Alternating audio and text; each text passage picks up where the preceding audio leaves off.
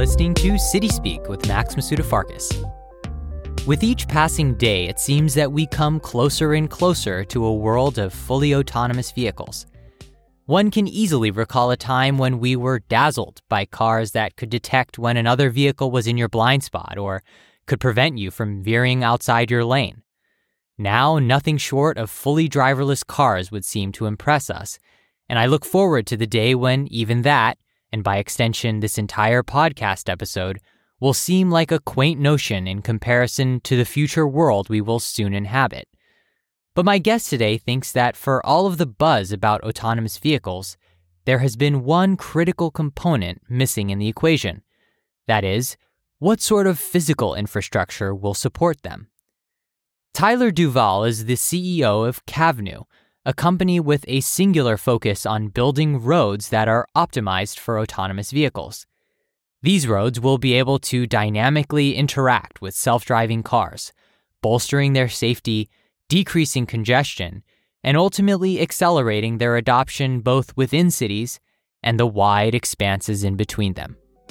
Stay tuned.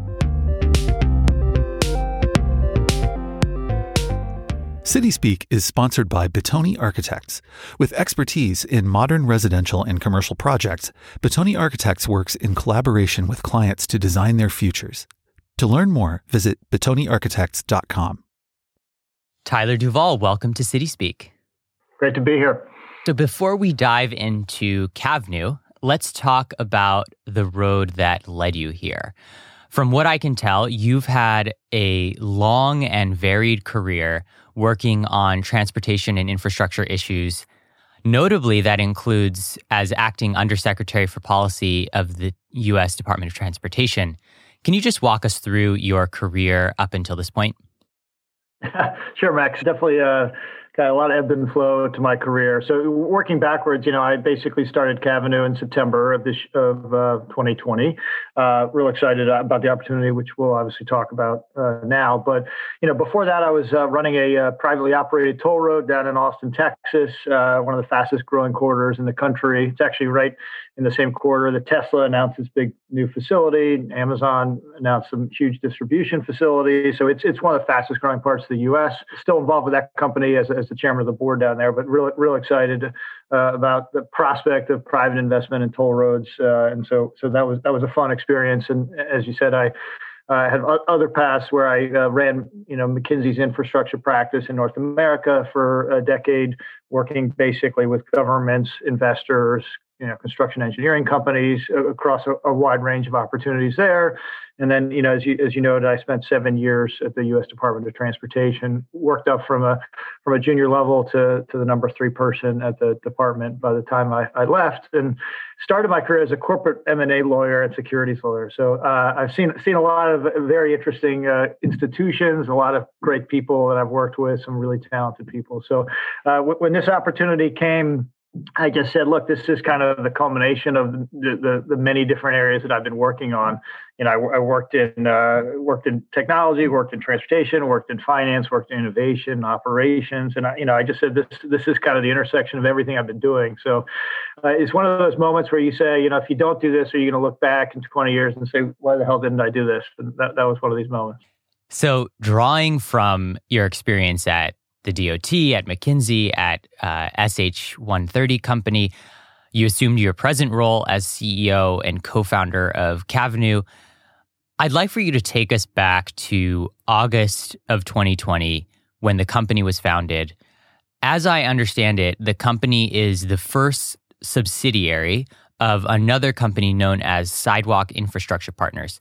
Can you tell us what Sidewalk Infrastructure Partners is and how and why Cavnue was initially founded.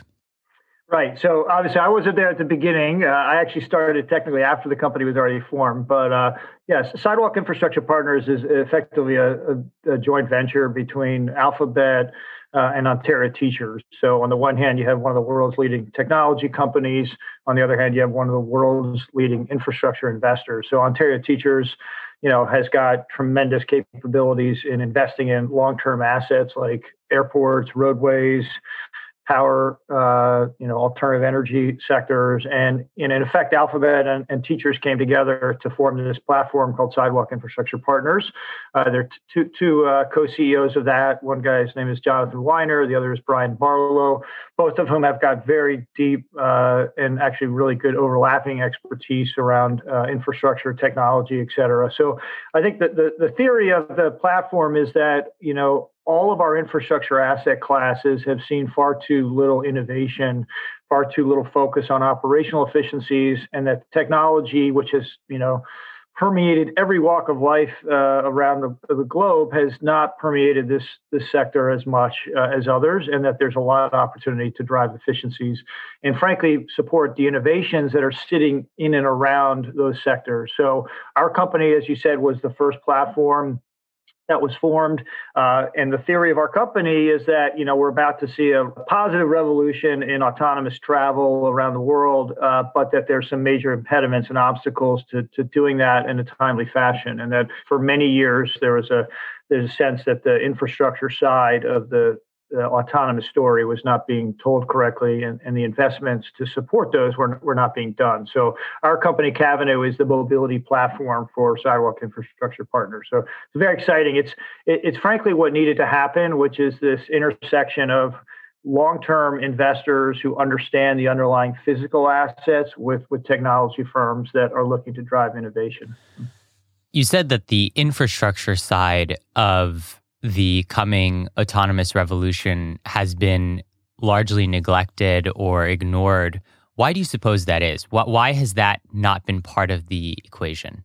Yeah, so it's a great question. I mean, I think, you know, from the industry side, like, you know, call it the auto industry and the, you know, the technology companies like Waymo and others that are pushing new frontiers of autonomy. I mean, they, they've been very focused on the vehicle. Like, how do we make the vehicle function on the playing field that is, right? The playing field meaning the infrastructure and the roadway. So, you know, their engineers are focused on solving the problems that are in front of them and cracking through barriers that, you know, you'd have to ask them what their view is of the evolution of infrastructure in that context. But I think for the most part, they're like, all right, here's the problem. Let's go solve this problem.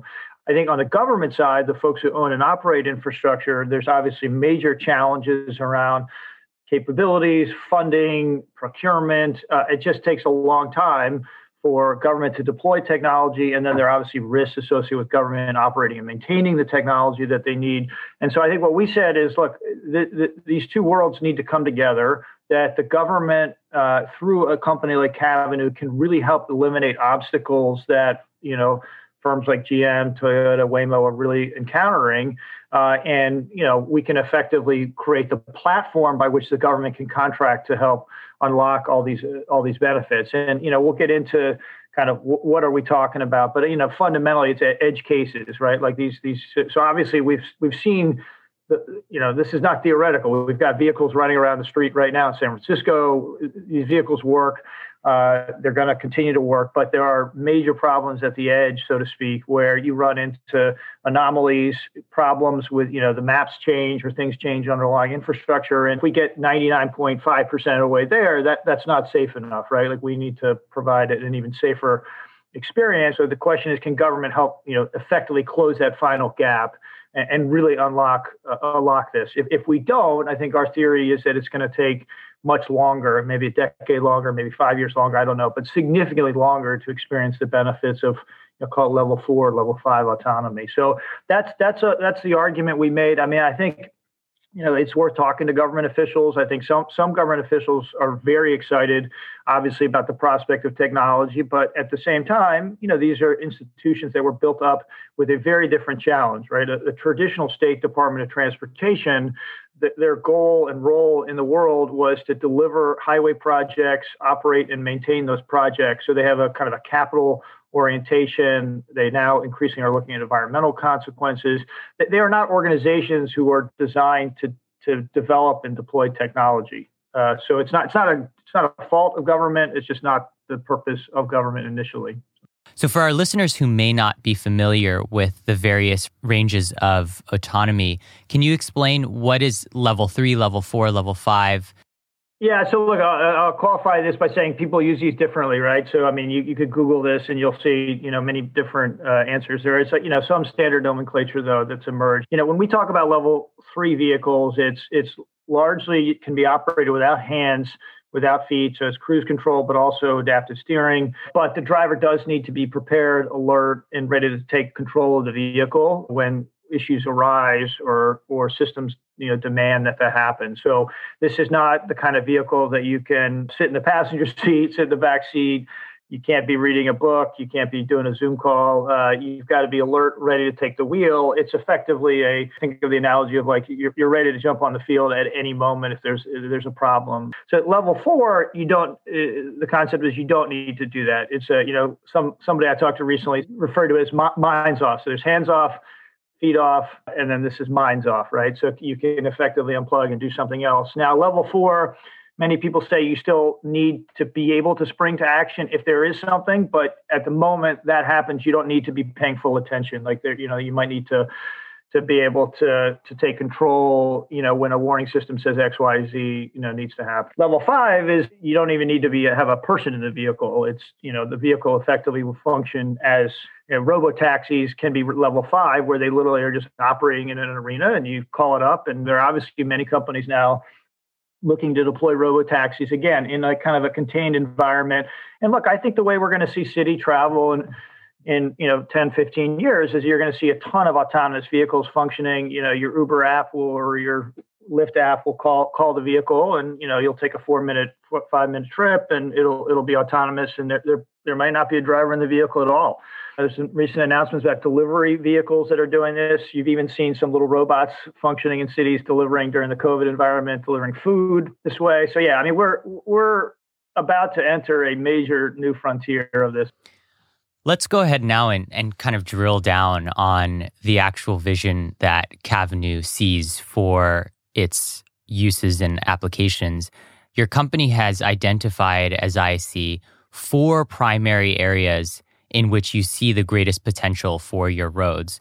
These areas are public transit, freight, private autonomous vehicles, as well as conventional vehicles. Can you describe for us Cavnue's vision of the future of each of these transportation modes and the infrastructure that will support them. Right. So I'll caveat what I'm about to say, which is, is we have an evolving vision and, and we're going to learn as we go, right? So this is we're not one of these companies that says, all right, this is the playbook and now let's just go execute it. We are working with government and working with the industry to basically define exactly what you just said. But I think first and foremost in our Michigan project is effectively a a transit project that will also hopefully provide benefits to private car users. And I think in, in, this one, I think the idea is we can create new form factors of transit vehicles that people will use, be comfortable with, are safe, and will provide significant efficiencies in an operating model where transit is really struggling. To, to, to work. I mean, you see lots of concerns around demand on the transit side in the, in the current COVID environment, but we've had longstanding concerns around the operating model. How do we deliver the service dynamically in a customer friendly way? How do we encourage more use of transit? And so hopefully we can combine effectively this platform for autonomous transit use with a, a new demand for transit. So maybe the vehicles are carrying 12 to 14 people. Maybe they're tied to demand. Maybe they're obviously app, app based, where you know customers are effectively calling the transit in, in a much more agile, low cost way. And so I think we're hopeful that through autonomy, we can introduce a, in a more innovative transit service in, in, in this corridor of Michigan where we're working. I think on the on the private side, many many firms are making announcements about level three vehicles. Honda made a recent announcement about a huge increase in, in level three vehicles. GM as well. Ford, who's been a great partner of the project. So I mean, every major OEM is making announcements about the use of advanced driver assist programs and, and, and, technologies. And I think this is this is you know at the end of the day where we see the most immediate opportunity. Tesla obviously has gotten a lot of attention and is delivering some real innovation too. And so you know. Could you effectively accelerate the benefits of a level three vehicle? Could, could you effectively say to a driver on a on an autonomous laneway like we're talking about building, okay, now you can have hands off feet off and, and frankly you can disengage i think right now you obviously drivers particularly in the level three systems that are coming to market, need to stay ready, alert, et cetera.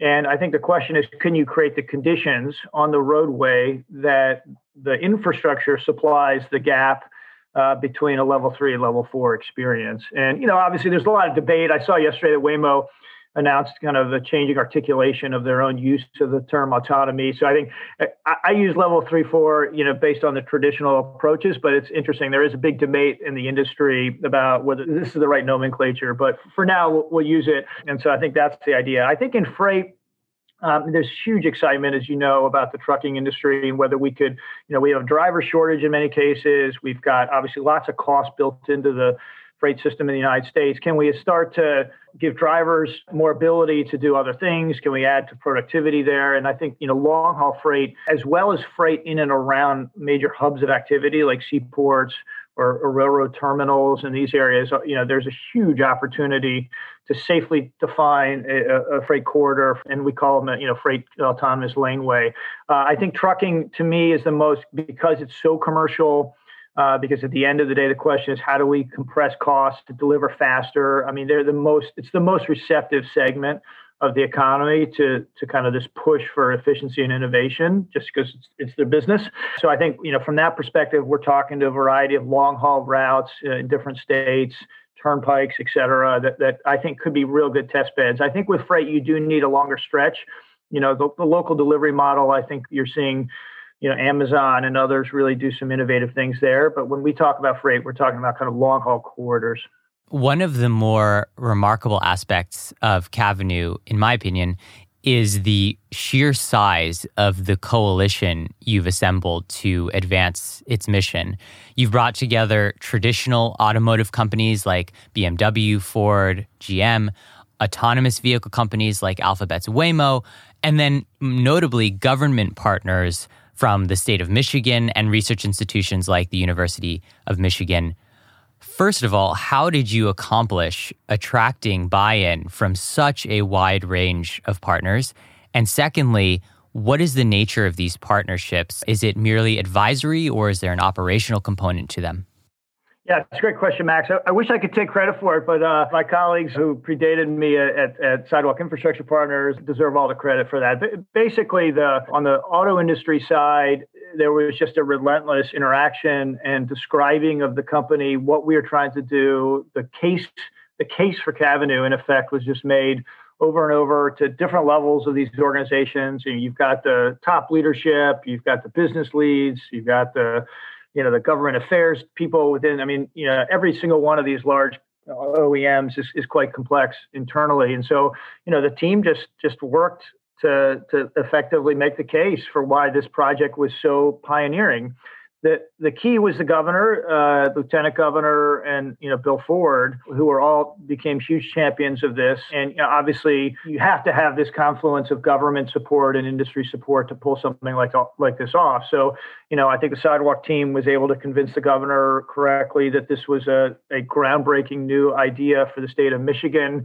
obviously the home of such innovation on the vehicle side. This was kind of like the next step for the state to take. So, I mean, I, the, there's no question that Michigan is is such a great place to do this in, um, and the governor and, and, her team have been incredibly supportive of everything we've been doing. Michigan DOT has been a terrific partner too. So you can't just have the political leadership; you need to have the technical leadership on the government side. So, to, to your question earlier, there's just this moment uh, where some of the frustration that was building in the autonomous community met perfectly with this desire for innovation on the government side. And Cavnue was kind of formed right at that spark moment where these two worlds were starting to kind of you know wrestle with how do we get this done better. And you know to the sidewalk infrastructure team's credit they formed the company right at that moment. And it, has been easy. I mean every every oem we talk to uh, says this is fantastic. We love this. Government loves it uh, obviously, there's a lot of work to be done, which we're working on now. But uh, you know, I, have never seen a project with such such a broader base of support. To your question about you know their role on the on the industry side, we want them to be active participants. We want them to shape this. At the end of the day, if they if they are kind of passive observers to this, it won't work. Industry's products are going to be on the road, right? So they have to feel confident in the solution. They have to believe in the technology. Uh, and so we, we are treating them as true partners uh, in this project. Uh, this is not one of these, okay, thanks for the support. You know, we'll let you know how it goes and we'll do a perfunctory meeting in six months. I mean, we're meeting regularly with them and they're providing extremely helpful input through the process. That's going to ramp up a lot in the next six months as we get into the actual technology solution. So, yeah, short answer is this this won't work if if they're not deeply invested in it. I'd like to finish off with probably the most obvious question to close our conversation with, and that is how soon do you expect Michiganders will be able to drive on the first fully built connected roadway? So it's it's open now, Max. No, I'm just kidding. Um, no, so the uh, look, it, we have a two-year arrangement with the Michigan Department of Transportation uh, that started, you know, in in August uh, to effectively design the solution. Right? What is the technology solution? What is the operating model? What is the liability? What is the commercial arrangement? Where's the revenue coming from? I mean, big questions, right? Uh, and so we're working through all of those right now. Uh, I think you know. I think we're going to try to make a lot of progress in 21. I'd, I'd love to advance the conversation to get to an implementation agreement as soon as possible. If we can get to it in 21, I think that would be terrific.